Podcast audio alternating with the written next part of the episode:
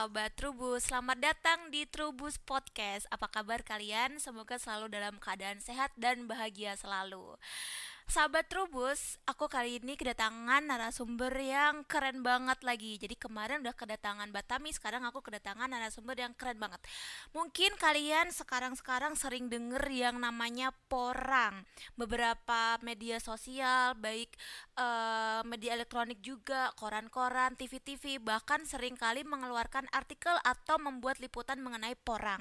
Dan aku baca di Facebook majalah Trubus, sering kali kalau kita uh, menaikkan artikel atau feed di Instagram tentang porang, pasti komen kalian banyak banget. Ada yang bilang, "Wah, ini pasti settingan." Ada yang bilang, "Wah, ini mangke bisnis." Terus ada yang bilang, "Ah, males ah, nanti kalau misalnya panennya banyak, harga pasti anjlok. Pasarnya nggak ada. Ah, itu semuanya bohong." Iya kan? Banyak banget loh ujaran seperti itu di komen uh, Facebook majalah Trubus. Ini saatnya kalian mendapatkan jawaban yang benar, jawaban yang tepat dari narasumber kita di podcast kali ini. Judulnya adalah Pasar Eropa Mencari Porang. Bener gak sih Pasar Eropa Mencari Porang? Langsung kita tanyakan aja ke Tara. Nah, sumber kita kali ini adalah Pak Ridwan Gumbira. Beliau adalah eksportir porang. Nama PT-nya PT Citra Raja Pasundan. Apakah benar, Pak?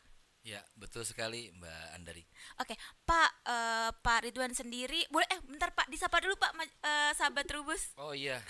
Selamat sore uh, semua sahabat Trubus. Uh, terutama di sore ini pada tepatnya pada acara podcast Trubus ya Mbak iya, ya. Iya benar. Sepertinya edisi ulang tahun Trubus ya. Benar Pak, Aduh. kami ulang tahun ke 52. ke 52. Bapak tahu? Ya, tadi saya sempat searching dulu sebentar. Searching dulu. Oke, sebenarnya baik banget searching dulu. Terima kasih Pak. Pak Ridwan Pak Ridwan nih, aduh kebalik-balik, takut nih kalau salah sebut nama. Nggak apa-apa mbak. Gara-gara tadi sebelumnya kita bercanda dulu sahabat Trubus.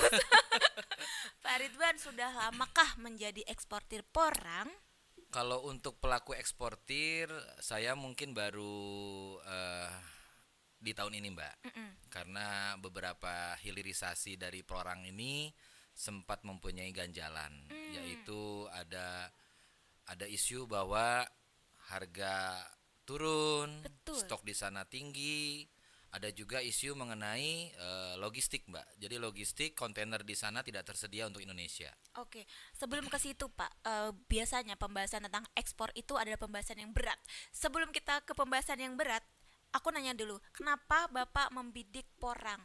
Padahal tadi aku dapat bocoran kalau Pak Ridwan itu dulu backgroundnya bukan dari pertanian. Kenapa memilih porang? Kenapa nggak padi? Kenapa nggak singkong, ubi? Kenapa porang? Ya, terima kasih Mbak Dari. Uh, pertanyaannya akan saya jawab kembali. Jadi kebetulan uh, tempat tinggal saya saat ini hmm. adalah di Kampung Pondok Ranggon, tepatnya okay. di Tajur Halang Bogor. Jadi beberapa tahun yang lalu kami aktif. Mm di masyarakat, tepatnya di Kampung Pondok Ranggon. Saat mm -mm. itu kami searching mm -mm. uploadan video. Nama kampung kami singkatnya Porang, Mbak. Porang. Uh -uh. Pondok Ranggon. Betul, Pondok Ranggon ya. Pondok Ranggon. Nah, akhirnya pada saat kami searching ternyata Porang itu kok ada lanjutannya, ada linknya, ada mm. youtubersnya kan, mm -mm. namanya Pak Paidi. Betul Pak Paidi. Saat itu uh, YouTube yang pertama kali ditampilkan oleh Pak Paidi itu adalah judulnya Pemulung Jadi Miliarder. Bener banget. Betul. Nah, pada saat itu sebetulnya saya masih kerja di salah satu perusahaan, mm -mm. tepatnya di PT Tempo Group. Mm -mm. Lalu kemudian saya ambil untuk uh, pensiun dini. Waduh, nggak sayang, Pak. Uh, sebetulnya sayang, tapi memang untuk uh, masa pandemi hmm. itu di awal bulan Februari tahun 2019 itu kita disudutkan dengan keadaan, Mbak. Mm -mm. Jadi lanjut kerja tapi double job. Oke. Okay. Setelah double job ada pemotongan gaji.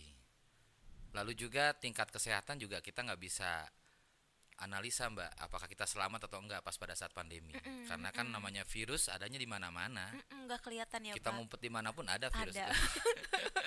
singkatnya seperti itu. Iya. lalu akhirnya kami eh, tepatnya saya belajarlah sampai ke Paidi. Oh setelah belajar ke Madiun gitu? sempat tiga kali. Oh, oke. Oke. sempat tiga kali lalu kemudian saya gandeng eh, tugas dari pihak provinsi mbak Hmm, jadi kami dapat tugas dari tepatnya dinas kehutanan provinsi Jawa Barat Oke. atas nama kepala dinas namanya bapak Epi Mm-mm. nah bapak Epi itu menggandeng kami semua membentuk hilirisasi porang Hmm, budidaya oke. porang itu apa hilirisasinya sampai mana kita digandengkan dengan dinas pertanian provinsi lalu Oke. juga digandengkan dengan dinas DPMD eh, provinsi di situ baru kita bikin program mbak bikin program bersama Pak Wagub Pak Uruzanul Ulum programnya di mana semua desa atau wilayah kabupaten itu mempunyai tanah bengkok desa Hmm, Oke. Nah, kebutuhan pabrik itu biasanya di 1000 ton. Eh 1000 hektar, maaf. Di 1000 hektar di eh, setiap periodenya diambil kita tiga tahun. Nah, lalu kemudian kita searching ternyata di 17 kabupaten itu terdapat sekitar eh, 4.969 desa. Jadi di 17 kabupaten terdapat 4.969 desa yang tercatat Lalu ada 4.800 BUMDes yang aktif. Hmm, Jadi dulu kita capture-nya BUMDes. Oke. Jadi setiap BUMDes eh, alangkah baiknya nanam porang. Ya. Seperti itu, Mbak. Oke, jadi kerjasama dengan dinas untuk melakukan hilirisasi porang. Ya. Iya Pak, menarik sekali sih Pak karena eh sebelum jadi kita kan majalah Trubus ini melakukan atau mengangkat porang itu sudah dua kali untuk menjadi topik utama. Kalau di hulu itu memang se- banyak yang sudah terjun di hilir ini sedikit sekali Pak yang terjun. Jadi itu yang Bapak bidik ya. Betul, betul. Karena untuk menampung porang-porang dari petani yang Betul. sudah menanam Betul, duluan. betul. Oh gitu. Dan boleh dong Pak diperkenalkan PT Citra Raja Pasundan itu apa? Oh. Terima kasih, Biar Mbak Anda. kenal sahabat Trubus. Soalnya tadi aku memperkenalkan Pak Ridwan ini eh, mempunyai PT namanya PT Citra Raja Pasundan. Boleh diperkenalkan Pak? Ya, eh, nama saya adalah Ridwan Gumbira, Sudah Pak. tepatnya komisaris utama dari PT Citra Raja Pasundan Oke. yang berdomisili di Tajur Halang Bogor. Mm-mm. Namun besar pengalaman saya sebetulnya sebelum saya ada di PT Ra- Citra Raja Pasundan ini, saya pernah bekerja di CP Sanindo Putra, Mbak, di Oke. pabrik porang yang ada di Jawa Barat. Oh, oke. Jadi oke. pabrik porang eh, itu banyak, ada di Jatim, Jateng dan Jawa Barat. Mm-mm. Namun khusus untuk tingkat sampai ke glukomanan, Mm-mm. yang saya ketahui hanya ada dua, yaitu PT Ambiko, Ambiko. lalu juga PT Sanindo. Oh, oke. Jadi CP Sanindo berubah sudah jadi PT, Oke. seperti itu. Nah, kemudian kalau untuk eh, PT Citra Raja Pasundan sendiri ini nanti targetnya mau produksinya dalam bentuk apa? Dalam bentuk tepung atau nanti langsung aja diambil glukomanannya? Jadi eh, rumor isu porang melemah marketnya sebetulnya tidak, Mbak. Nah, jadi dijawab. jadi capture hilirisasi porang itu hanya ada dua, yaitu eh, Jepang dan juga China. Hmm. Nah, untuk China memang dia eh, menjual atau menerima hasil panen kita lalu mereka supply ke semua negara. Mm-mm. Hampir ke 123 negara yang disuplai oleh China. Mm-mm. Nah, lalu kemudian kami temukan bahwa beberapa industri lokal juga seperti maaf seperti Garuda Food ataupun yang lainnya itu membutuhkan eh, tepung glukomanan yang dihasilkan oleh tanaman porang. Mm-mm. Lalu kemudian kita coba masuk ke Uni Eropa, ternyata pasarnya juga bagus. Nah, pada saat pasarnya Cina melemah karena ada sesuatu hal, Uni Eropa malah tetap Membutuhkan. membutuhkan. oh, iya sahabat Rubus. Oh, boleh di kalau salah boleh dikoreksi ya, Pak ya? Boleh, boleh. Kalau nggak salah itu memang produsen eh, tepung glukomanan apa ya glukomanan itu adalah Tiongkok ya, Pak ya?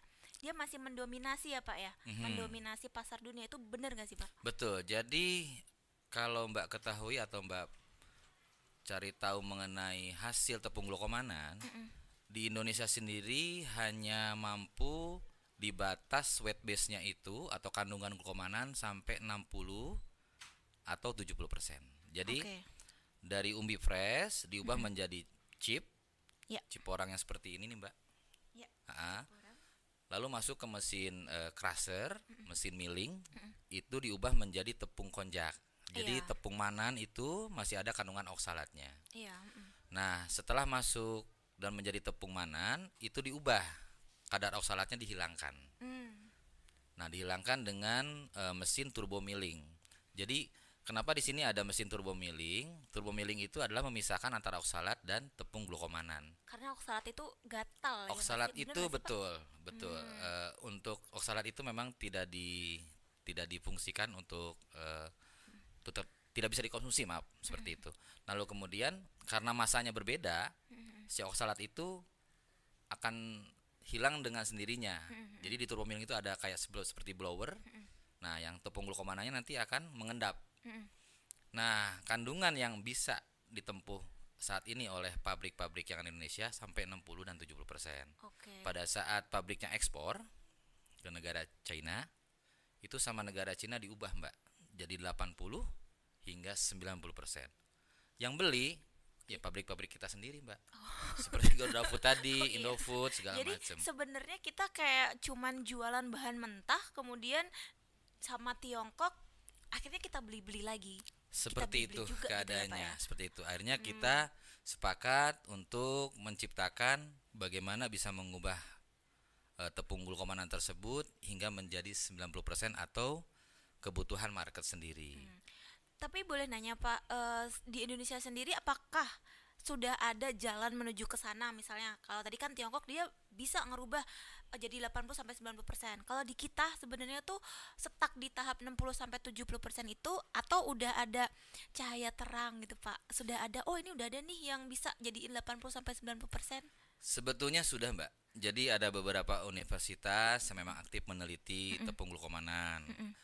Uh, seperti saya sebutkan salah dua ya, Mbak. Salah Sebetulnya dua. banyak. Mm -hmm. Ada Universitas Brawijaya. Mm -mm ada Universitas Gajah Mada, hmm. ada Universitas IPB di Bogor. Hmm. Itu memang betul-betul mempelajari bagaimana mengubah glukomanan dari kandungan standar 60 ke 90. Oh, okay. Lalu juga ada beberapa pabrik yang memang uh, apa namanya meneliti terus, hmm. meneliti terus. Nah, sebetulnya edukasinya terhenti karena bahan yang digunakan itu menggunakan etanol dan alkohol.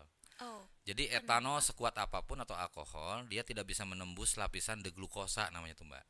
Jadi bisa pun itu kandungan glukomanannya tidak murni. Mm. Jadi di dalam e, inti glukomanan itu kalau dilepas sama etanol dan alkohol itu hanya beberapa persen aja mbak. Lapisannya masih tertinggal. Oh, okay. Walaupun pakai etanolnya yang tingkat berapa persen gitu. Berarti masih harus disempurnakan lagi penelitian harus itu ya sebetulnya. Pak ya? Lalu kekurangannya pabrik kita masih menggunakan stainless steel itu di 350 ya tipenya. Jadi masih ada residu uh, logam, Mbak. Hmm. Jadi kebahannya itu kuning. Nah, itu berarti kalau kayak gitu uh, pasar gimana, Pak? Uh, berarti PR nah. Apa podcastnya ke yang depan nih nanti kita ngobrol yang itu soalnya okay. panjang itu. Oke okay, iya benar karena ya. kita terbatas. Pak kalau gitu aku pengen nanya. Uh, PT Citra Raja Pasudan ini sudah mengekspor ke mana aja dan dalam bentuk apa? Ya. Jadi kalau PT Citra Raja Pasundan kebetulan kami bermitra dengan PT lain. Mm seperti PT Hatan Wine yang ada di Bali lalu juga ada PT Indomanal. Mm lalu ke depannya kami akan menggandeng semua PT yang memang memerlukan market ke Uni Eropa. Market Uni Eropa kita ciptakan karena dulu itu market biasanya under name, Mbak. Jadi yang punya barang pabrik A, kita mm. yang ekspor. Jadi kita under name dulu. Mm, okay. Nah, sekarang kita berani tampil gitu. PD. PD tampil. Okay. Adapun uh, marketnya itu salah satunya Portugal, Spanyol, mm. lalu Siberia, mm -mm. lalu Kanada, mm -mm lain-lainnya ada 11 sih mbak. Oke, okay, ada 11 Ya, uh, kebutuhannya Eropa, itu ya? per bulan sekitar 20 ton tepung glukomanan di 88 persen. 20 ton tepung glukomanan. Per bulan. Tepung glukomanan ya sahabat rubus bukan per tepung bulan. porang. Oke, Pak, uh, kalau kapasitas produksinya sendiri berapa dari PT Citra Raja Pasudan ini? Kalau uh, kebutuhannya kan 20 ya. ton tepung glukomanan ya, per bulan. Betul, betul. Nah, kalau kapasitasnya PT Citra Raja Pasundan sendiri berapa? Uh, kita baru bisa ekspansi itu hanya bisa satu bulan di satu negara aja mbak. Sementara kebutuhannya 11 negara. Jadi ya siapa pun yang ingin join corporation dengan kami ya kami bersedia mbak seperti itu. Satu bulan satu negara berapa ton pak? 20 ton mbak okay. cuma mampunya pada kebutuhannya ada apa marketnya ada di 11 negara oke okay. seperti itu berarti tinggal dikalikan aja ya betul tinggal dikalikan 11 aja. kali 20 betul. kalikan aja sahabat rebus nah kalau yang di depan kita ini apa Pak? Kita kan tadi bicara tentang Ya. tepung porang, tepung glukomanan, tapi sahabat trubus sendiri pun kadang aku pun juga masih bingung antara tepung porang dengan tepung glukomanan, Ya. antara chip kering atau keripik dengan chip aja. Nah, boleh dijelaskan kepada sahabat trubus? Ya. Jadi kalau Mbak pernah eh, apa namanya eh, lihat atau membaca ya eh, salah satu redaksi atau khususnya Trubus menerangkan bahwa ada beberapa bibit porang. Bibit porang itu sebetulnya ada tiga jenis, Mbak. Ada bibit berupa spora seperti Nah. yang paling kanan. Ini spora. Ya, spora itu berasal dari biji bunga. Mm-mm.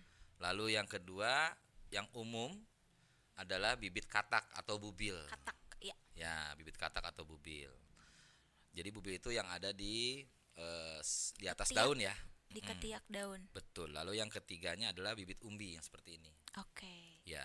Jadi ketiga bibit tersebut adalah layak untuk kelangsungan hidup dari tanaman porang. Hmm. Karena tanaman porang itu kan sebetulnya indukan dari tanaman iles, Mbak. Mm. Jadi di sananya itu masuk ke dalam family-nya Amorphopilus. Betul. Iles dalam kurung umbi-umbian. Iya. Cuman yang kita kenal yang mengandung glukoman itu ada tiga. Pertama Amorphopilus konjak yang ada di Jepang. Mm-mm. Lalu Amorphopilus eh, mulleri blem yang ada di Indonesia. Ada lagi Amorphopilus oncopilus. Iya. Jadi Amorphopilus mulleri dan oncopilus itu hampir sama. Cuman yang paling dominan yang kandungan glukomananya baik itu adalah eh, Amorphopilus yang ada di daerah eh, maaf saya sebut karena saya udah teliti itu benar-benar di daerah Gunung Pandan, Mbak. Sama kalau di daerah Jawa Barat di daerah eh, Subang, Mbak. Oh, oke. Ya, itu agak tinggi kandungan glukomananya. Oh, yang glukomananya tinggi di umbinya gitu. Ah, ah, jadi setiap umbi itu kandungan glukomanan berbeda-beda. Padahal sebetulnya kalau petaninya tertib, kandungan glukomanan tertinggi itu ada di usia dorman yang maksimal, Mbak. Jadi kadang petani nggak lihat itu, kadang-kadang petani lihatnya, aduh, saya lagi butuh uang, Panen. harganya sekian. Harganya belum naik, mereka tahan. Padahal masa dormannya udah masuk ke masa tanam lagi. Oh. Oh, itu oke. yang mengganggu kandungan glukomanan. Nah, itu budidaya berarti ya, Pak ya? Nah, ya betul, budidaya hasrat, hasrat menjual. Hasrat menjual. Nah, lalu kemudian kalau Mbak lihat di antara tiga ini, itu untuk eh, bibit spora itu ada di kategori F1, Mbak. Jadi kalau Mbak pernah ternak ikan ataupun eh, pernah bertani atau tanaman, itu ada bibit eh, F1 turunan pertama, F2 turunan kedua, F3 turunan ketiga. Jadi awal eh, tumbuh 6 bulan lalu dorman. Tumbuh lagi 6 bulan lalu dorman. Tumbuh lagi 6 bulan lalu dorman. Berarti kan tiga musim nih, Mbak. Musim keempat tumbuhnya bukan daun, pasti spora. Tapi spora. Oh. Nah, spora ini kandungan glukomannya tertinggi. Oh, tapi harus nunggu dulu buat dapat spora ini ya. Betul, betul. Karena itu alam kan. Iya, berarti Iya. harus sabar. Pak, berarti kalau misalnya nih eh pekebun baru mau mulai nanam, mau pilih yang mana? Spora, bulbil atau umbi? Semua semua untuk yang mau mencoba semua baik, Mbak. Cuman kalau dari segi analisa spora yang lebih eh, maksimal di hasil. Karena spora itu kan satu kilo tuh antara 4.000 piece sampai 6.000 piece Oke. per kilo. Mm-mm. Harganya pun lebih murah. Harganya lebih murah Dibanding kalau katak. untuk spora Katak dibandingkan itu kalau untuk musim tanam mendekati Desember sampai Januari itu bisa mencapai harga di 250.000 per kilo sampai 500.000 dua. Oh, oke. dengan router isi 200 per kilo. Oh, oke. Terus kalau misalkan umbi tergantung besaran umbi. Satu kilonya ada yang isi 10, ada yang isi 15 sampai isi 50. Tapi mungkin kalau dari segi kecepatan panen enakan mana, Pak? Kalau misal mungkin kalau orang Kalau panen sama, Mbak Andari. sama. Sama kalau Oke, panen. berarti waktunya sama ya. Mau kita Iya. pakai spora, mau kita pakai bulbil atau katak atau Betul. pakai umbi waktu sama, panennya Mbak. sama. Sama. Tapi apakah ukuran umbinya sama? Sebetulnya ukuran umbinya agak berbeda. Tapi khusus kalau memang petani menggunakan treatment yang khusus, eh, SOP yang baik, itu hasilnya di enam bulan itu terdapat kalau untuk spora ya, paling masuk di 2 ons. Oh, Kalau untuk bubil masuk di 8 ons. Oh, Kalau dari umbi tergantung startingnya nih mbak startingnya di ukuran berapa Di ukuran berapa ya? ya Oh, cuman rata-rata di setahun di setahun setengah itu bisa mendapatkan hasil umbi untuk produksi pabrik itu di sekitar satu setengah kilo hmm. Jadi boleh kita boleh milih nih sahabat rubus mau Betul. pakai spora, betul mau pakai bulbil atau mau pakai umbi tergantung eh, mungkin modal ya pak ya. bisa Kan- bisa jadi budget ya budget, ya, Mbak, ya? budget kita Bisa- bisa berapa? jadi, bisa jadi. Tapi ya harus diperhitungkan lagi mungkin kalau pakai spora ukuran umbi yang akan kita panen akan lebih kecil dibanding kalau misalnya kita pakai bulbil atau kita pakai umbi. Umbi, Oke. betul. Nah, selanjutnya adalah di sini ada yang di dalam polybag kecil-kecil ini apa, Hmm. Pak? Jadi kalau Mbak Dari lihat ini adalah eh, contoh tanaman yang baru muncul tunas yang ini. Mm-mm. Baru muncul tunas. Mm-mm. Tapi sebetulnya tunas itu bisa tumbuh sampai enam kali. Jadi ibaratnya kalau patah karena alam itu sampai enam kali tumbuh, Mbak. Oh, oke. Jadi berarti- kalau Mbak lihat nih ada tunas dua, Heeh. itu nggak akan tumbuh dua-duanya. Pasti satu nanti kalah. Oh, gitu. Jadi yang ngatur seperti itu adalah mahkotanya di dalam. Jadi ada ada ada seperti eh, mahkota, Mm-mm. ada sel seperti mahkota di dalam orang itu. Mm-mm. Dia mengatur tunggal yang tumbuh nanti. Jadi kalau Mbak lihat di sini yang di katak ini Di banyak katak. sekali nih tunas yang tumbuh nih, Mbak. Hmm. Maaf. Nih, ada satu, dua, tiga, empat, mungkin sampai sepuluh Tunas yang tumbuh. tunas. Padahal umumnya kan cuma dua atau tiga.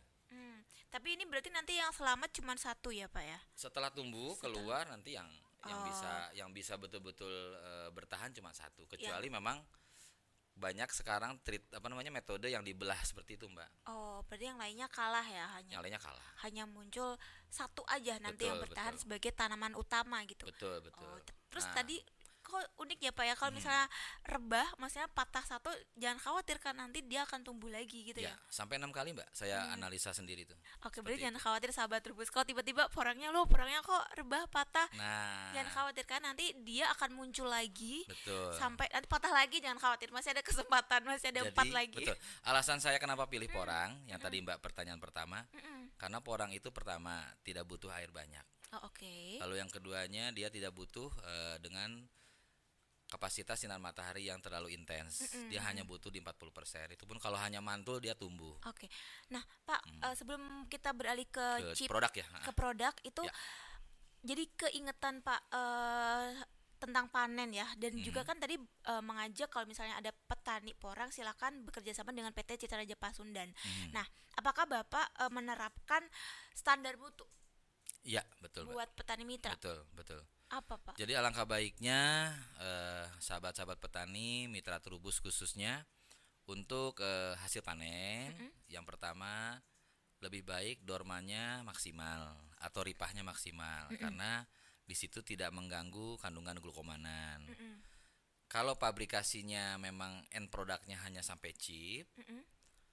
memang hanya masalah oxidize Mm-mm. atau apa namanya kadar airnya nanti masalahnya.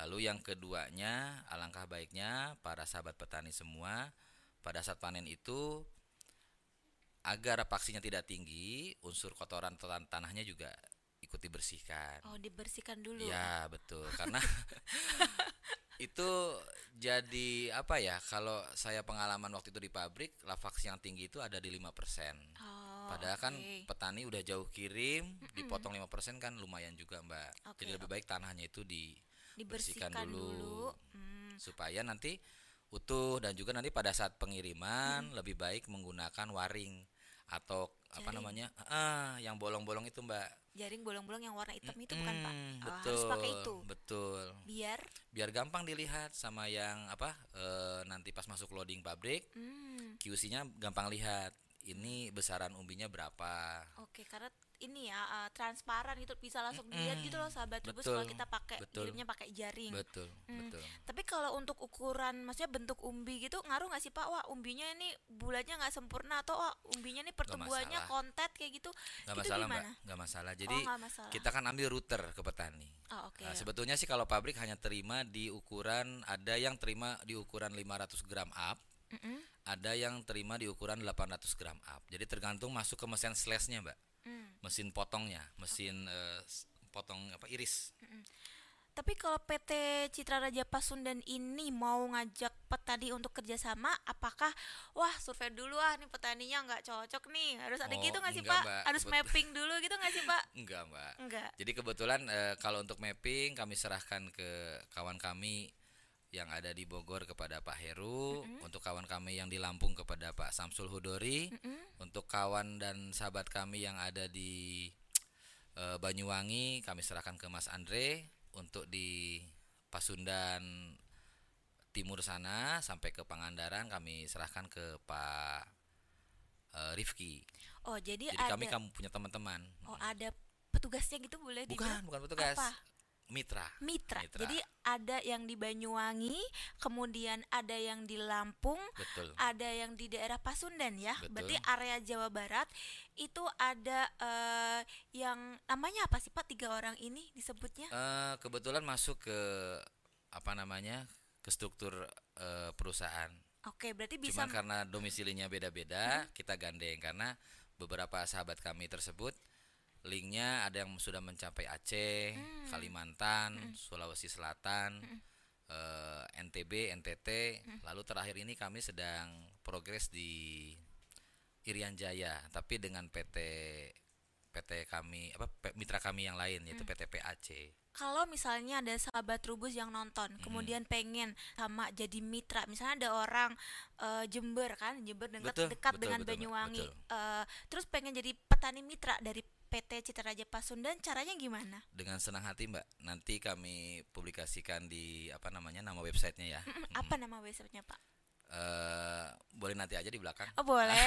Sekarang juga nggak apa-apa Pak. Nanti aja.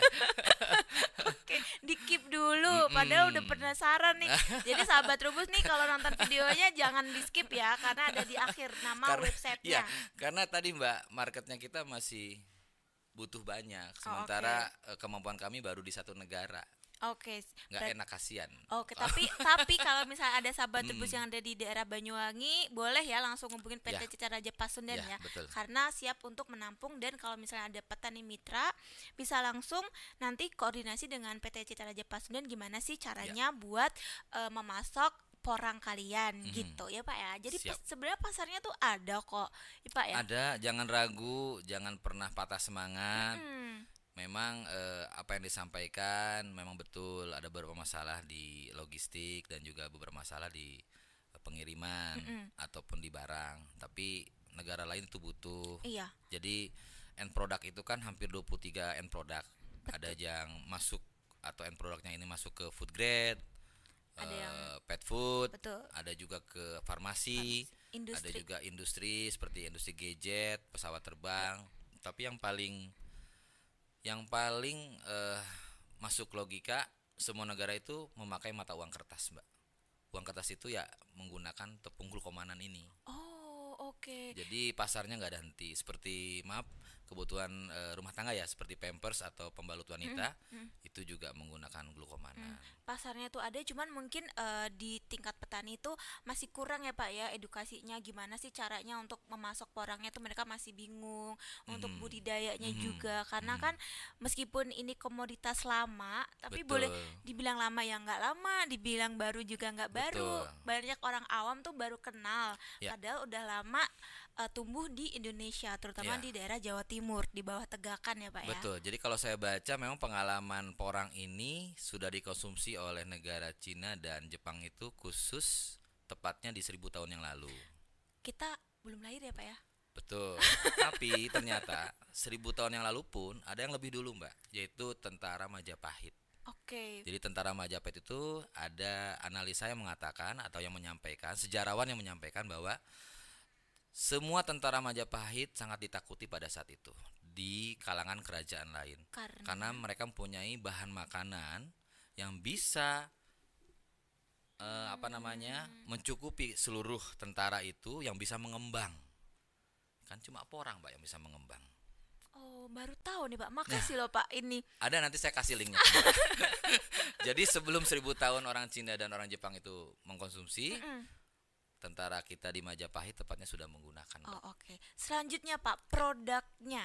Mhm. Ini Bapak bawa chip dan juga bawa tepung apa ya jadi kalau ini chip jadi ubahan pertama dari uh, umbi porang seperti ini. Waduh, tumbang deh. Tumbang. Kedorong. Nah, Apa? ini kan umbi ya. Iya. Umbi itu lama-lama kan besar, sudah cukup masa dormasinya atau ripahnya. Itu kan dipanen. Nah, dipanen, masuk ke mesin slash, lalu diiris, masuk ke mesin oven. Ini berarti eh, hasil pengeringan pakai oven. Ini kebetulan chip matahari, Mbak. Chip Kalau matahari. chip ovennya yang glowing kita nggak bawa karena stoknya masih ada di teman-teman kami. Oke, Pak ini berarti kalau bisa habis diiris berarti dijemur aja di bawah sinar matahari itu hasilnya akan seperti ini? Betul, dulu itu eh, market untuk sun dry Hmm. masih banyak, Mbak. Masih terbuka luas. Untuk sekarang eh, sun dry atau chip matahari ini sudah kurang diminati oleh beberapa negara. Oke, Pak kenapa tadi Bapak bilang kenapa yang oven itu dia lebih glowing, sedangkan yang matahari Ya. dia nggak glowing. Berarti ini Jadi- contoh yang nggak glowing dong. Ini bukan eh, contoh yang nggak glowing tapi bentuknya sama-sama chip. Jadi perbedaan harganya itu ada di 2 dolar, Mbak. Kalau misalkan Mbak kirim ke negara lain ya. Misal nih kalau yang ini 10 dolar, nanti yang oven dry-nya itu 12 dolar seperti itu. Oh, berarti lebih eh, mahal ya? Lebih mahal dan juga eh, pada saat menciptakan eh, apa namanya? menjual maksudnya.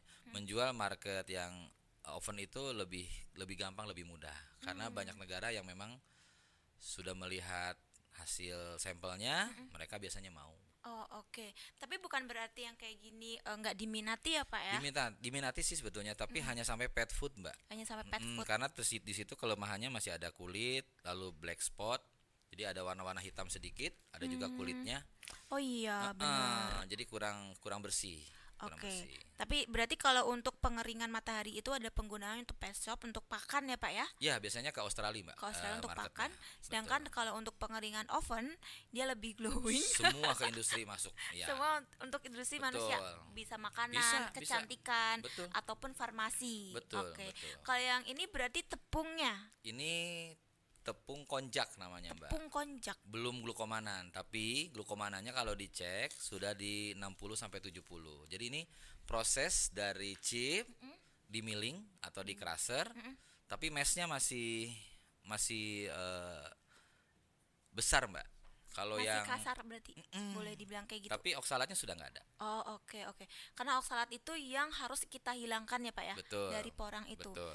Hmm, kalau ini namanya tepung konjak. Tepung konjak. Tepung konjak. Betul. Nah, tepung konjak ini bisa bersih kayak gitu, itu ada perlakuannya gitu nggak sih, Pak? Itu Mbak. Jadi sebelum masuk ke mesin milling, kita punya teknik khusus. Oh, boleh dibagi atau nggak boleh Nggak. dibagi? Oh, nggak boleh.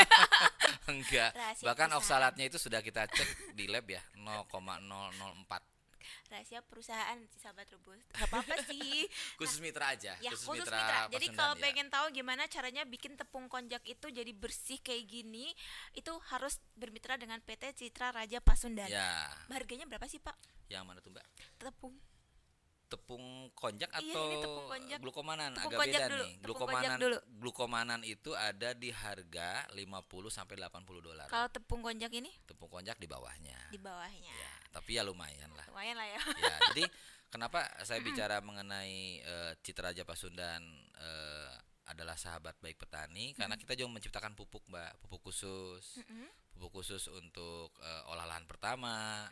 Pupuk khusus untuk memang eh, anti jamur dan sege- sebagainya. Karena hal tersebut sudah kita dapati pada saat kita mulai tanam sampai panen. Oh. jadi ada yang berkebutuhan petani itu ingin kataknya banyak Mm. karena dia ingin jual katak ingin jual bubil untuk bibit Mm, oh iya benar. ada juga yang keinginan umbinya yang besar karena tujuannya ke pabrik. Oh, jadi kalau misalnya aku nih Pak Ya. jadi petani porang, aku bisa milih, wah aku enaknya jual katak aja ah gitu bisa. Bisa aja sih Mbak, selagi marketnya ada. Selagi marketnya ada, Nah, ada jadi tentukan dulu marketnya sebelum nanam apa pun. Kalau marketnya sudah ada, baru tanam. kalau mau jadi petani mitra Hmm. dari PT Citra Raja Pasundan tuh dikasih tahu gitu nggak sih Pak? Eh, Pak ini enaknya saya nanam yang apa ya? Kayak gitu dikasih tahu nggak sih? Ada Ya. konsultasi seperti itu nggak sih Pak? Khusus untuk eh, open field itu kan eh, namanya open field ya Mbak ya, kalau di kita, di kami. Jadi open field itu pertama yang harus ditempuh adalah survei, survei lahan, pH-nya Iya. di berapa, MDPL-nya di berapa. Sebegitunya Pak. Ya, betul. Kenapa harus disurvei sebegitunya Pak lahannya? Ya, jadi MDPL itu menentukan kebutuhan dari pupuknya sendiri, Mbak. Ah, di. MDPL 0 sampai 50 kebutuhannya apa. Lalu di middle ya, middle level itu ada di sekitar 100 sampai eh, 400. Nanti di level 500 sampai 700 atau up itu kebutuhannya beda. Berarti didampingi seperti itu. Didampingi, Mbak, seperti enak itu. banget. Ya Jadi- harus, harus, Mbak. Kalau dilepas kasihan juga. Jadi nanti kita bisa tahu ya, oh lahan kita tuh berada di ketinggian berapa.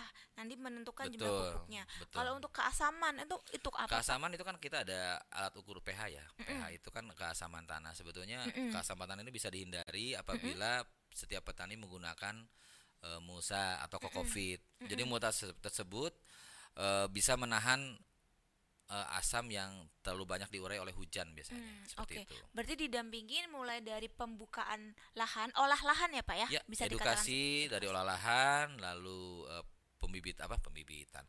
Eh, schedule pemupukan pertama, Schedule pemupukan. lalu pemupukan kedua, nanti terakhir pada saat eh, saat masuk ke masa dormasi. Jadi sebetulnya setiap tanaman kuncinya di tiga bulan pertama, mbak. Hmm, Jadi olah lahannya harus baik, mm-mm. lalu tidak meninggalkan eh, apa namanya bakteri yang tidak baik ya. Sebetulnya di unsur tanah itu kan eh, pada umumnya orang mengenal ada topsoil, soil dan subsoil. Subsoil itu ada letak di 20 cm ke bawah. Nah, subsoil itu biasanya kan petani lama atau klasik itu dibalik. Mm. Nah, pada saat dibalik kita tempuh dengan antibakteri langsung Oke. supaya pada saat pemasangan musa bakterinya sudah hilang. Oke, berarti didampingin mulai dari uh, pengolahan lahan, Ya. kemudian pemupukan, kemudian mungkin perawatannya juga didampingin juga pak. Misalnya ada masalah gitu di pertanamannya gitu? Eh sebetulnya tanaman porang ini uniknya mereka tidak punya hama ataupun force major ya. Masa tidak sih, punya Pak? ke- iya. Cuman yang salah itu penggunaan biasanya. Misalkan Penggunaan? harusnya pupuknya dikocor lewat lubang lain, dia dikocornya di pas batang. Kadang-kadang banyak yang lupa seperti itu. Mbak. Kenapa pak? Kenapa? Ke... Ada ada unsur tertentu yang memang membuat batang itu bisa busuk, Hmm, lalu merambat ke umbi, hmm. umbinya hilang, dia masih tumbuh, cuman umbinya kan udah nggak ada di awal. Oh jadi eh, kalau kita nanam porang nih nggak perlu khawatir mengenai hama dan penyakitnya Nggak karena perlu, selama ini memang belum ada serangan hama penyakit yang perlu, signifikan banget. perlu. Cuman kesalahannya pas pemupukan tadi ya pak ya? Ya betul mbak. Hmm, Jadi ada beberapa teman-teman kami saya temukan itu ada yang busuk di batang, ada yang busuk di, di umbi. di umbi. Dia biasanya terus menjalar mbak biasanya. Oh oke. Jadi kalian kalau misalnya mau eh, memupuk si porang ini Betul. langsung ke mu- mungkin langsung ke permukaan media. Ada ada treat apa apa ada em, eh, arahan-arahan khusus untuk setiap pupuk itu beda-beda mbak. Mm, Ada yang memang di- ditabur, ada yang memang dikocor, ada memang di spray di daun sama di akar, ada juga. Itu Oke. macam-macam gimana apa namanya arahan atau SOP dari si pupuk tersebut. Oke. Terus kalau misalnya panen pak, Hmm? apakah mereka harus kirim langsung ke ke bapak ke PT Citra Raja Pasundan atau Oh, atau iya iya iya. eh, bapak ngirim eh, armada ke sana buat nampung hasil panennya Iya. gitu. Eh kita pakai dua eh, apa namanya cara bisa petani yang kirim ke kami atau kami yang datang ke sana duluan. Oke, jadi bisa didiskusikan ya. Oh, misalnya ini ada kendala nih buat kirim eh, porangnya, bisa Mhm. hubungin eh, bapak nanti Betul, bakalan dikoordinasikan biar kirim armada ke sana Betul. atau kalian bisa kirim sendiri, kirim langsung gitu Betul. bisa ya pak ya. Betul betul. betul. Nah, pak kayaknya kok manis banget sih pak eh, bisnis porang. Emang nggak ada Hmm. pahitnya pak? Pahitnya harus ditaruh di awal mbak. Oh gitu, kenapa pak? Jadi pahitnya itu pertama masalah harga. Hmm, Kalau kita belum ketemu link yang baik, mm-mm, yang betul, yang solid, mm-mm. biasanya petani nggak eh, nggak happy ya.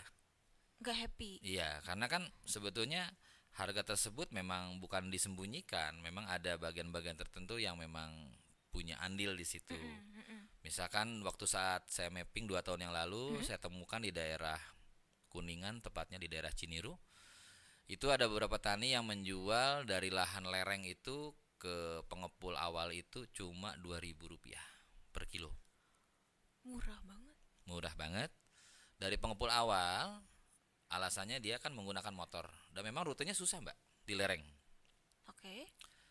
itu 2000 rupiah 2000 rupiah per kilo nyampe ke jalan kecil nih mbak hanya ma- hanya muat satu mobil engkel eh engkel pick up itu pengepulnya terima di 3000 sampai 3500 Masih murah sih, Pak. ya lalu kemudian dari 3500 tersebut naik ke pengepul yang truk Oh, oke. itu 5000 5000 Nah, ya di situ makanya dulu kita ciptakan baiknya itu pesantren, baiknya itu bumdes, baiknya itu desa mempunyai pengepul sendiri supaya Oke. Petani tidak dirugikan harga, Iya. pabrik juga dikasih mutu yang baik. Iya. Selama ini kan edukasi itu aja yang Iya, yang benar, Pak. terputus ya. Memang, memang, memang. Hmm, tapi kita juga tidak mau eh, mengurangi eh, apa namanya eh, kebutuhan ekonomi ataupun rezeki yang awalnya Ada. ikut eh, dihilirisasi atau ikut membantu menjual produk hasil dari petani ya. Mm-mm-mm. Jadi nanti alangkah baiknya itu urusan pemerintah aja deh bukan kami.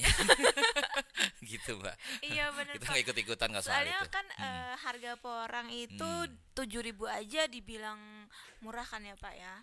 Tujuh ribu itu 5.000 sampai sebetulnya 7.000 sekarang. s- Ya, sebetulnya kemarin sih, pernah hmm. nyampe 11 kan. Ya itu Mbak, 11 itu kan sebetulnya tahun 2019 dan kebutuhannya bukan untuk umbi produksi, untuk bibit Mbak. Oh, untuk bibit waktu Hmm, itu. cuman masukan ke petani, wah ini umbi produksi bisa sampai 11.000 ribu kan gitu. Oke, oke deh siap. Siap. Pak, Yuk. sebelum kita beranjak ke segmen yang kedua, jadi Ya. aku punya dua segmen nih sahabat Rubus. Segmen betul. pertama, aku sama Pak Ridwan Gumbira. Hmm, Segmen kedua, aku punya narasumber lain lagi, temennya Pak Ridwan, namanya Mas Guntara. Ada yang kenal nanti ya. Tapi Pak, sebelum kita pindah ke Mas Guntara, Ya. terakhir, prospek bisnis porang 5 sampai 10 tahun ke depan gimana?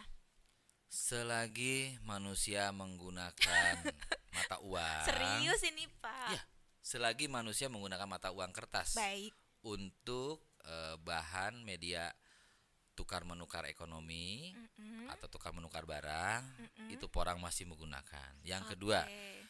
apabila eh, selagi manusia menggunakan cat, pampers, obat eh, medis ya, lalu Oke. juga eh, eh, ya gadget segala macam. Di gadget juga kan digunakan mbak porang, Di bagian apa Pak? temper glass. Oh, itu dari Lalu porang. di prosesor Intel Pentiumnya juga menggunakan itu kan dia tanah api mbak. Makanya Hmm, hmm. market terbesar di di Siberia itu sebetulnya untuk pelapis nuklir mbak dan di Jepang itu Berarti selama masih ada teknologi, porang masih dibutuhkan dong. masih mbak. Jadi kalian jadi yang kalian komen-komen-komen di di Facebook majalah Trubus itu tolong diingat-ingat ya eh, perkataan dari Pak Ridwan selama kita masih pakai mata uang kertas kita butuh porang. Selama kita masih pakai gadget dan kayaknya kayaknya gadget ya sampai kapan pun malah semakin nambah nambah nambah Iya. teknologinya semakin Ya, ya, aneh-aneh. ya. itu kita akan butuh porang. Oke sahabat Trubus Terima kasih banyak ya Pak Ridwan Mbak Dari. Kubira Siap. atas waktunya, Siap. atas sharing ilmunya. Nanti kapan-kapan kita ngobrol lagi boleh? Boleh, Kita sangat podcastan boleh. lagi ya Pak ya. Mangga siap. Aku senang banget ketemu Pak Ridwan. Akhirnya aku bisa ketemu eksportir porang Pak Ridwan Gumbira. Amin. Terima kasih banyak Siap. Pak. Kita geser ke segmen kedua. Terima kasih Pak.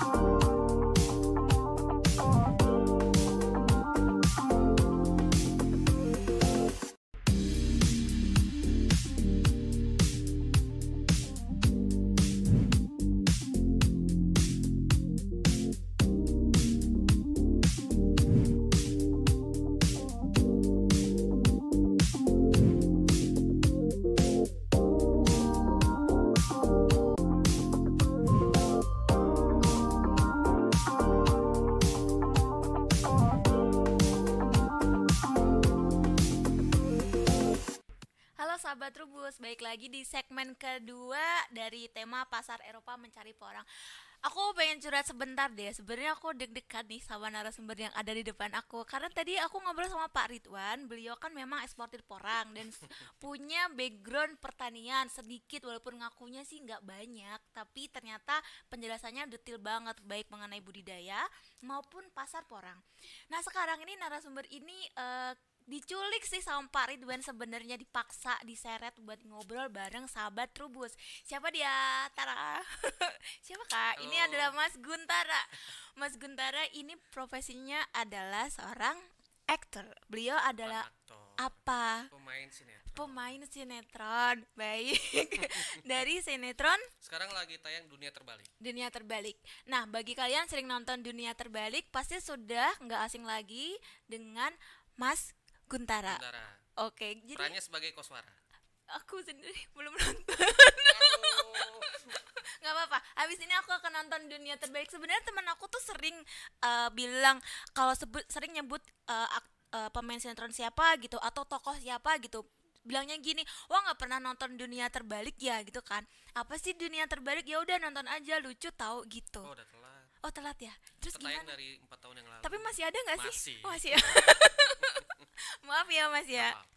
Nah Mas Guntara ini kan backgroundnya pasti beda banget dengan Pak Ridwan, yeah. ya kan? Nah kenapa Mas Guntara main porang? Jadi gini sahabat Rubus, Mas Guntara ini juga main porang. Menurut penjelasan dari Pak Ridwan tadi di segmen 1 kalau Mas Guntara ini lebih ke bagian marketingnya yeah. atau promosinya. Kenapa mau promosiin porang? ini komoditasnya dulu nggak dianggap seksi loh mas baru sekarang aja dianggap seksi kenapa mau jadi uh, corongnya porang kenapa? Dianggap seksi atau enggak tergantung orang melihat. Oke kalau mas Bintara sendiri? melihat nantinya bakal ada cuan oh, seksi dong oke okay. ya kan? tapi kalau orang berpikir bahwa ini nggak ada cuan ya nggak seksi begitu agak lebih dekat mungkin. Oh ya itu okay. istilahnya seperti itu seksi atau enggak itu gimana orang melihatnya ada cuannya atau enggak. Berarti Mas Guntar ini melihat uh, porang ini ada cuannya? Ini untuk ke depannya saya lihat uh, untuk prospek ya bahasa sekarang cuan sangat sangat mm -mm, kenapa bagus ya mm -mm. karena uh, apa ya persentase petani untuk orang untuk saat ini di Indonesia tuh sangat sedikit oke okay. dan istilahnya untuk hal yang baru untuk kita kerjakan istilahnya hal yang baru dan nanti prospek ke depannya lebih besar mm -hmm. itu untuk mendapatkan keuntungan yang lebih sangat luar biasa wow gitu. seluar biasa itu nah, iya dong ya bayangkan kalau misalnya mm -hmm. dalam uh, ya kita nanam le lewat spora Spora tadi kan 4000 sampai 5000 butir satu kilo. Benar. Itu harga satu kilonya berapa? Paling istilah 200 sampai 500 ribu. Belum untuk pupuk, uh, untuk bahan-bahan yang lainnya itu untuk paling 100 100 meter sampai 400 meter tanam. Mm -mm, Hasilnya lebih dari itu. Mm Bisa lebih dari 10 kali lipat sampai 20 kali lipat nanti setelah jadi umbinya. Oke, berarti Jadi kan berarti prospek untuk mendapatkan cuannya lebih bagus. Lebih bagus memang. Berarti Mas Guntara ini belajar juga budidaya dong. Dipaksa belajar. Dipaksa belajar harus, sama siapa? Harus sama kakak saya.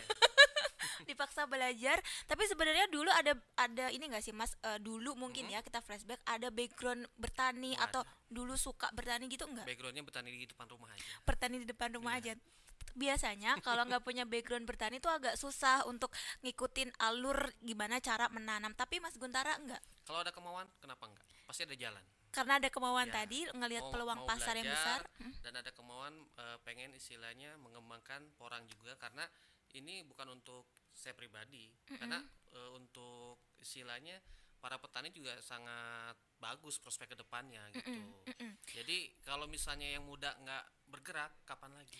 Masih muda ya? Masih muda. Masih ya muda lah. Masih muda, muda.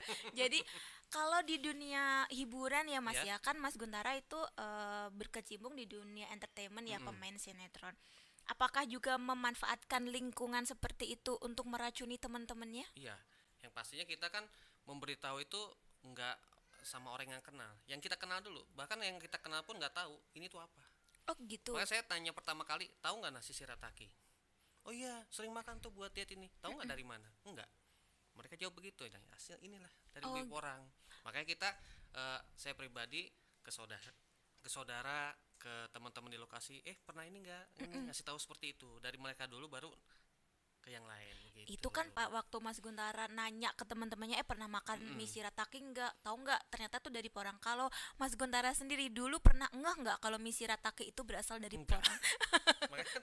Jadi makan makan aja. eh, apa belajar juga.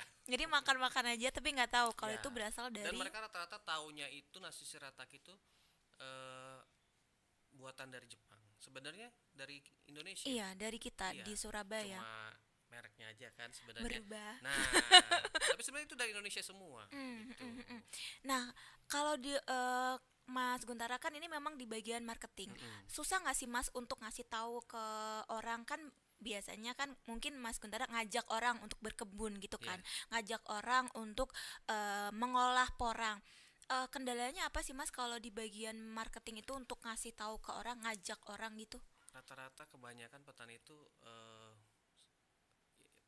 sebelum-sebelumnya ya Sebelum sebelum. banyak ada yang dibohongin istilahnya dia beli apa beli bibit tapi setelah nanti jadi porang dia bingung mau jualnya ke mana Di, kenapa dibohongin? ya karena banyak mafianya Oh gitu. Oke. pelan-pelan ya Maaf ya. pelan-pelan. Oke oke. gitu karena banyak eh, sebagian-sebagian orang yang ya tidak Tanda baik kutip. tidak baik Mm-mm. memanfaatkan memanfaatkan itu Mm-mm, hanya menjual bibit tapi setelah itu petani bingung Oke. menjualnya ke mana nah Mm-mm. di kita ini di PT eh, CRP ini kita tidak gitu Oke. kita menjual bibit bahkan eh, orang pun misalnya yang jual eh, apa beli bibit di orang dia bingung kita bisa tampung Oh, jadi nggak tapi harus dengan harga yang berbeda ya Oh, dengan dengan harga harga yang berbeda berbeda. maksudnya ya kita lebih mengutamakan mitra kita mitra begitu. mitra dari PT Citra Raja Ya, Pasundan. Oh, jadi misalnya aku nih nggak bermitra sama PT Mm-mm. PT Citra Raja Pasundan, betul. tapi pengen menjual. bisa Mas Kuntara terima itu. Bisa. Terima, tapi Bisa. dengan harga yang yang berbeda perbedaannya jauh atau oh enggak terlalu jauh nggak terlalu jauh ya. Ya. Jadi aman. aman Tapi akan lebih menguntungkan kalau kita bermi- Bermitra. bermitra. Ya. Oh, sudah berapa puluh ribu orang yang diracuni? yang diracuni rata-rata kan daerah satu petani itu punya tanah yang lumayan luas ya. Ada satu petani yang 25 hektar ada yang 40 hektar. Mm-mm. jadi ya petani itu sendiri yang mungkin mengajak keluarganya untuk mengelola lahan itu. Mm, mm, sebenarnya dari rata-rata nggak sampai belum ribuan sih mbak. Mm, mm, karena kan satu apa ya satu petani punya tanahnya luas. Oke. kalau misalnya cuma satu petani tanahnya 400 meter bingung. Kalau dibalik berapa luas lahan yang sudah ditanami? Jadi mi- misalnya gini oh eh, mas dalam waktu satu tahun ini tuh mas Guntara berhasil eh, meracuni 10 orang untuk nanam porang. 10 orang itu kira-kira kalau dikalkulasikan berapa luas lahannya? Kalau pribadi nih ya, kalau saya pribadi udah meracuni ya dekat sekitar rumah udah sekitar 4.000 sampai 5.000 meter, meter persegi ya itu kan pribadi. 4.000 sampai Kalau untuk 5.000. CRP udah berhektar-hektar. Udah berhektar-hektar oh oke ada di mana aja itu Banyak ada di Papua. oh di Papua pun ada Ya, oh serius mas juga. oh oke Ada. Terus ada di eh, kemarin Bengkulu, Mm-mm. terus aduh di mana lagi ya? Lupa saking banyaknya ya Banyaknya ya. Bengkulu Papua ini kalau nggak salah ini paling jauh deh sahabat Trubus Iya. karena aku terakhir kali un- eh, ngobrol dengan redaksi itu adanya tuh di Kalimantan tapi ternyata di Papua pun ada Ada. oh gitu Dan bahkan eh, yang bukan mitra tetangga saya teman dari istri gitu, nanam juga di sana. oh oke di Papua juga Iya. oh oke nah kalau di Papua kayak gitu memantaunya bagaimana Mas itu kan lumayan jauh nih dari Dengan lokasi mitra. oh Kan ada mitra juga. Jadi ada mitra, yang- mitra. ya, Hmm, hmm, hmm. jadi ada yang mitra. memantau di sana Betul. Oh oke, Mas. eh, tadi aku mau nanya juga nih, kalau jadi petani mitra, Hmm? eh, itu kan tadi eh, Pak Ridwan menjelaskan ada wilayah-wilayah yang memantau gitu ya. Nah, eh, cara menghubungnya itu yang aku masih belum jelas. Kalau misalnya jadi, misalnya aku nih jadi petani mitra, aku harus ke siapa untuk menghubungi eh, PT Citra Raja Pasundan ini? Kalau misalnya nggak kenal Mas Guntara gimana? pasti kan eh, kita satu tim itu keliling sebulan Oh. atau misalnya per tiga bulan ganti-gantian gitu Oh oke. mungkin saya sama Kang Gugum Mm-mm. ke Bandung atau ke mana nanti Mas Samsul sama Mas Andre ke mana gitu nanti ganti-gantian Oh, begitu oh, jadi oke. eh, si mitra pun pasti mengenal satu sama lain Oh, saya nggak mungkin kenal saya pasti kenal karena nanti kita ganti-gantian begitu Oke, berarti ada yang rolling. Ya, Jadi setiap betul. setiap lokasi, setiap titik tadi ada di Banyuwangi, Betul. di daerah Pasundan, di mm, Jawa Tengah dan juga di daerah mana tadi ya Sumatera itu ada ya di Ada. daerah Bengkulu ya kalau nggak salah.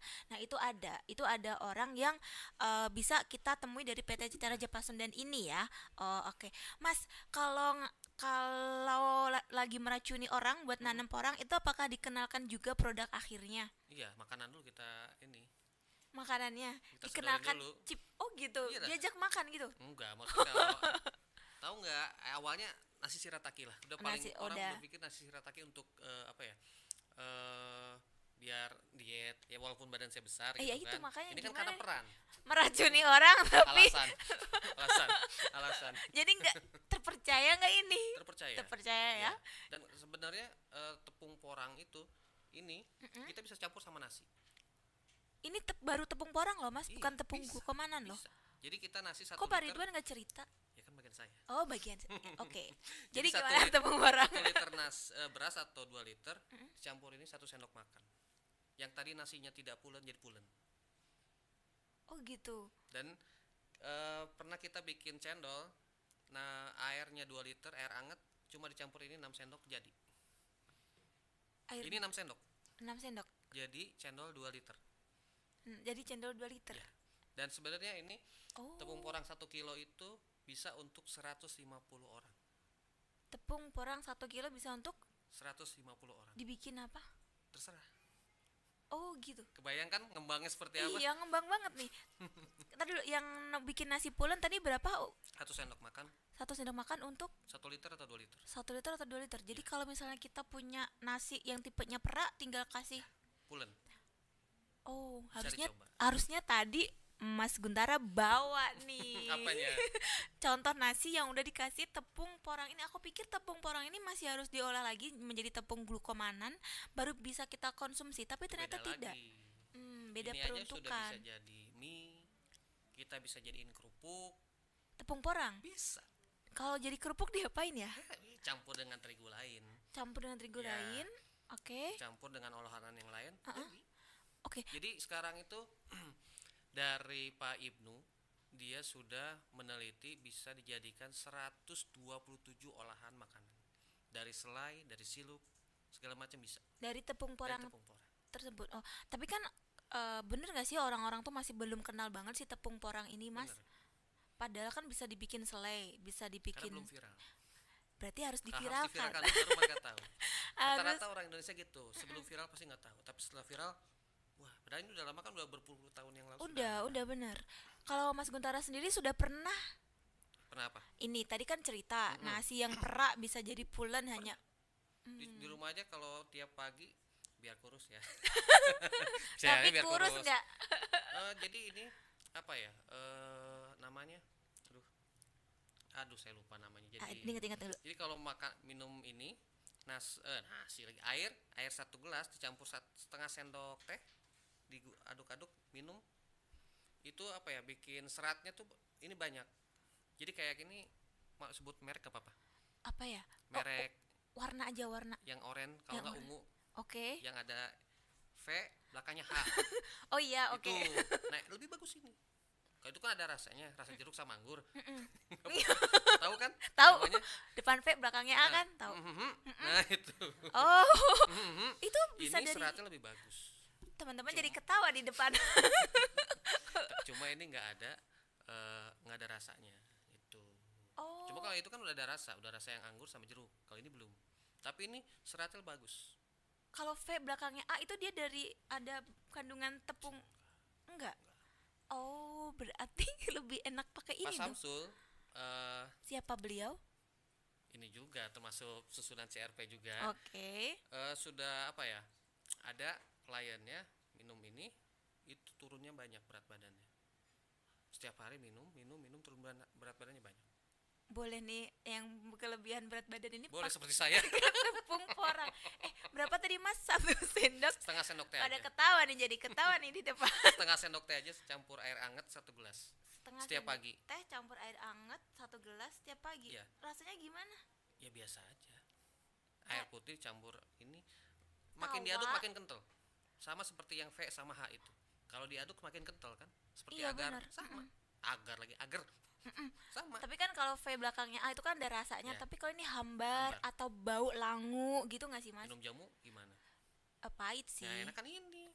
Ya udah nanti eh, nanti kita coba. Bisa nggak menurunkan berat badan bisa.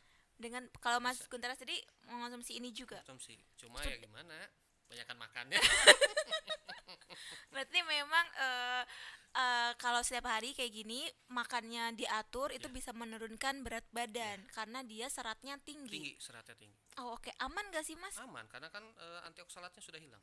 Hmm, sudah 0,00 sekian. Oke ya itu kan eh, orang kan eh, jadi apa was-was untuk konsumsi porang langsung karena kan ada si oksalatnya Betul. tadi. Ya tadi kan meskipun Pak Ridwan sudah menjelaskan ini udah nggak hampir nol Iya. oksalatnya tapi kan orang jadi khawatir gatel lah apalah gitu gitu eh. Karena ya mereka juga kurang tahu dan kurang paham. Gitu. Mau bertanya malu. Jadi malu bertanya sesaat di jalan. Iya, akhirnya akhirnya nggak kurus-kurus. Jadi kalian bisa konsumsi eh, tepung porang tapi ini. Hati-hati juga karena kan di istilahnya di jualan online tuh banyak juga yang jual Ah, ada yang campuran soalnya ada yang campuran iles-iles Hmm. orang campur iles-iles atau campur suwek ada terus cara untuk membedakannya gimana? percayalah sama PT-PT yang sudah terpercaya gitu kan nyebut PT saya ya PT-PT yang terpercaya, Eh, yang produsen-produsen khusus tepung porang. istilahnya eh, di bidang porang Ah. gitu. Nggak ada ciri khusus gitu, Mas. ya karena kelihatan sama kalau sama kelihatan sama cuma kalau di cek lab baru beda Oh gitu. karena porang pun ada grade A grade B grade C Hmm, kalau yang ini grade, ini lupa saya ini grade A. A kayaknya Ini. Nanti di nah, karena grade A. grade B grade C itu lebih kuning lagi nanti warnanya Oh, gitu iya takutnya eh, karena kan nggak ada nggak ada eh, ciri khas Iya. tertentu kalau misalnya dia ada campur iles-iles Betul. mungkin eh, seratnya jadi beda ternyata Mm-mm. enggak ya jadi harus hati-hati dong hati-hati Hmm. dan karena di online juga banyak yang jualan bibit Hmm, oke. Begitu beli datangnya cuma istilah dari katak dari 100 cuma 50% atau 60% yang bagus. Yang sisanya busuk. Oh. kan rugi. Iya sih. Terus mas eh, berarti sudah banyak dong kompetitor-kompetitor di luar banyak. yang jadi saingannya PT Citra Raja Iya. Pasundan. betul. Terus gimana caranya mempertahankan eksistensi. Oh ini loh PT Citra Raja Pasundan itu tuh terpercaya loh gimana cara Mas Guntara meyakinkan pasar kalau PT Citra Raja Pasundan ini eh, berkompeten sekali dan bisa dipercaya. Padahal banyak banget eh, saingannya sekarang. Ya kita harus pede. Pede ya dengan produk kita. Mm-mm. kita menjelaskan ke orang lain ya kita bawa produk kita. Ini tepungnya kita bisa sudah bisa jadi. Ini contohnya. Chip glowing kita seperti ini. Mhm. gitu. Oke. Orang lain kan rata-rata untuk menjelaskan nggak pernah bawa produknya kalau cuma istilahnya mengiming oh kita menanam porang bisa mendapatkan hasil segini loh. Oke. Eh, bapak punya tanah sekian puluh hektar bisa dapat segini loh pak. Mm-mm. tapi ya kita nggak tahu. Nah kalau kita seperti itu sama tapi ini pak produknya. Bapak umi bisa dijual ke kita. Oke. Jadi muter bibit dari kita.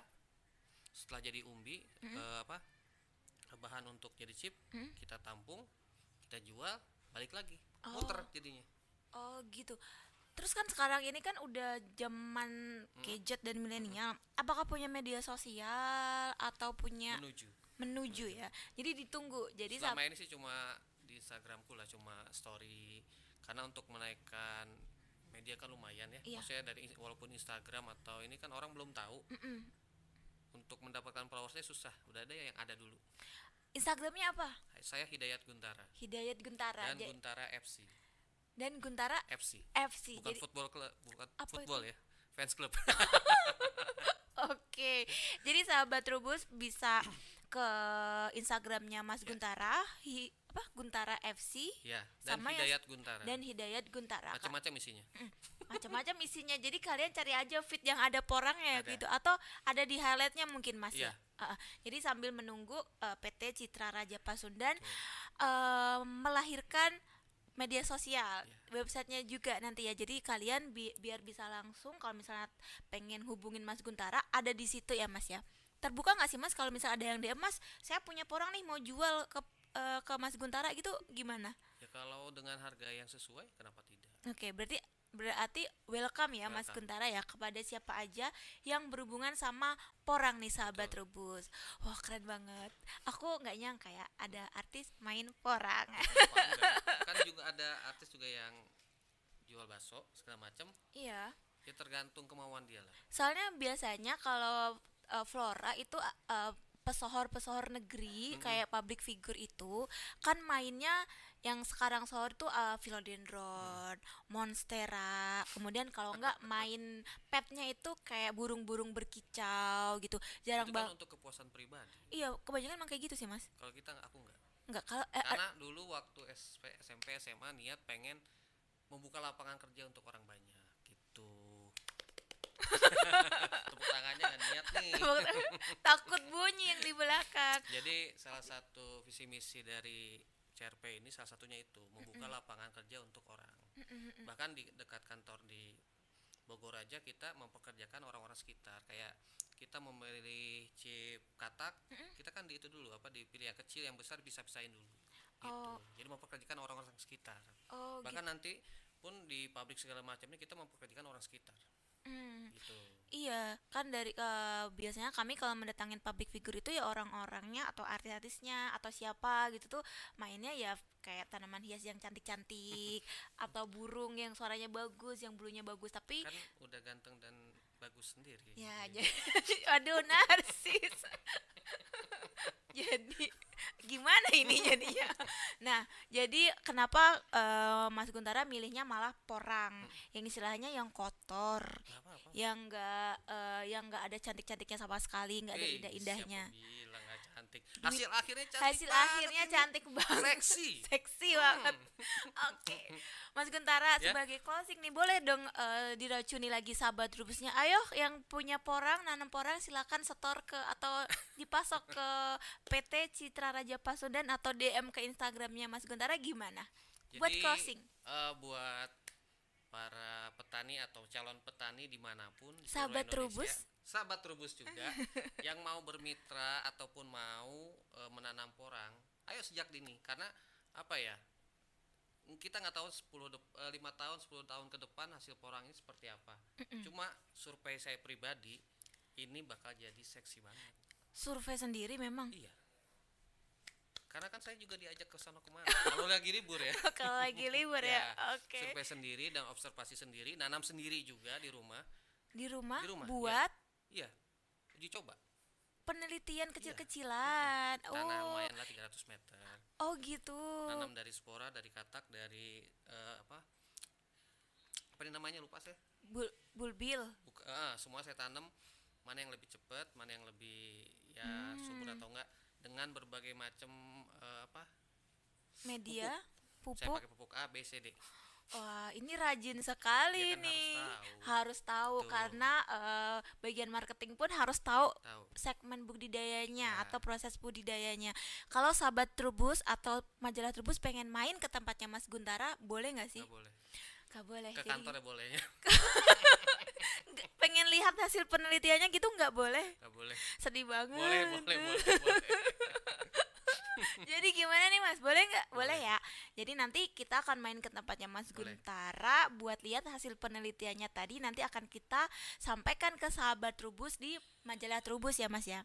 Oke, terima kasih banyak Mas Oke. Guntara atas sharingnya. Semoga penelitiannya berhasil. amin Nanti sharing ke dan kita. mudah-mudahan para petani porang makin banyak Amin. eh, sejahtera Amin amin dan amin ya tidak tertipu oleh mafia mafia mafia itulah Amin amin dan amin.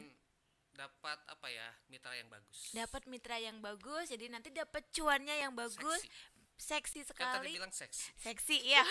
Dan kita cuma seksi harusnya dan bisa menembus pasar Eropa yang lebih Amin. banyak lagi karena tadi Pak Ridwan mengatakan baru satu negara yang Iya. dipasok sebanyak 20 ton padahal ada 11 negara Eropa lebih malah lebih malah yang meminta pasokan porang dari PT Citra Raja Pasundan. Jadi silakan join aja untuk jadi petani mitra. Terima kasih banyak Mas Guntara. Terima Sama-sama. kasih banyak sahabat Rebus. Sampai jumpa di podcast selanjutnya. Dah.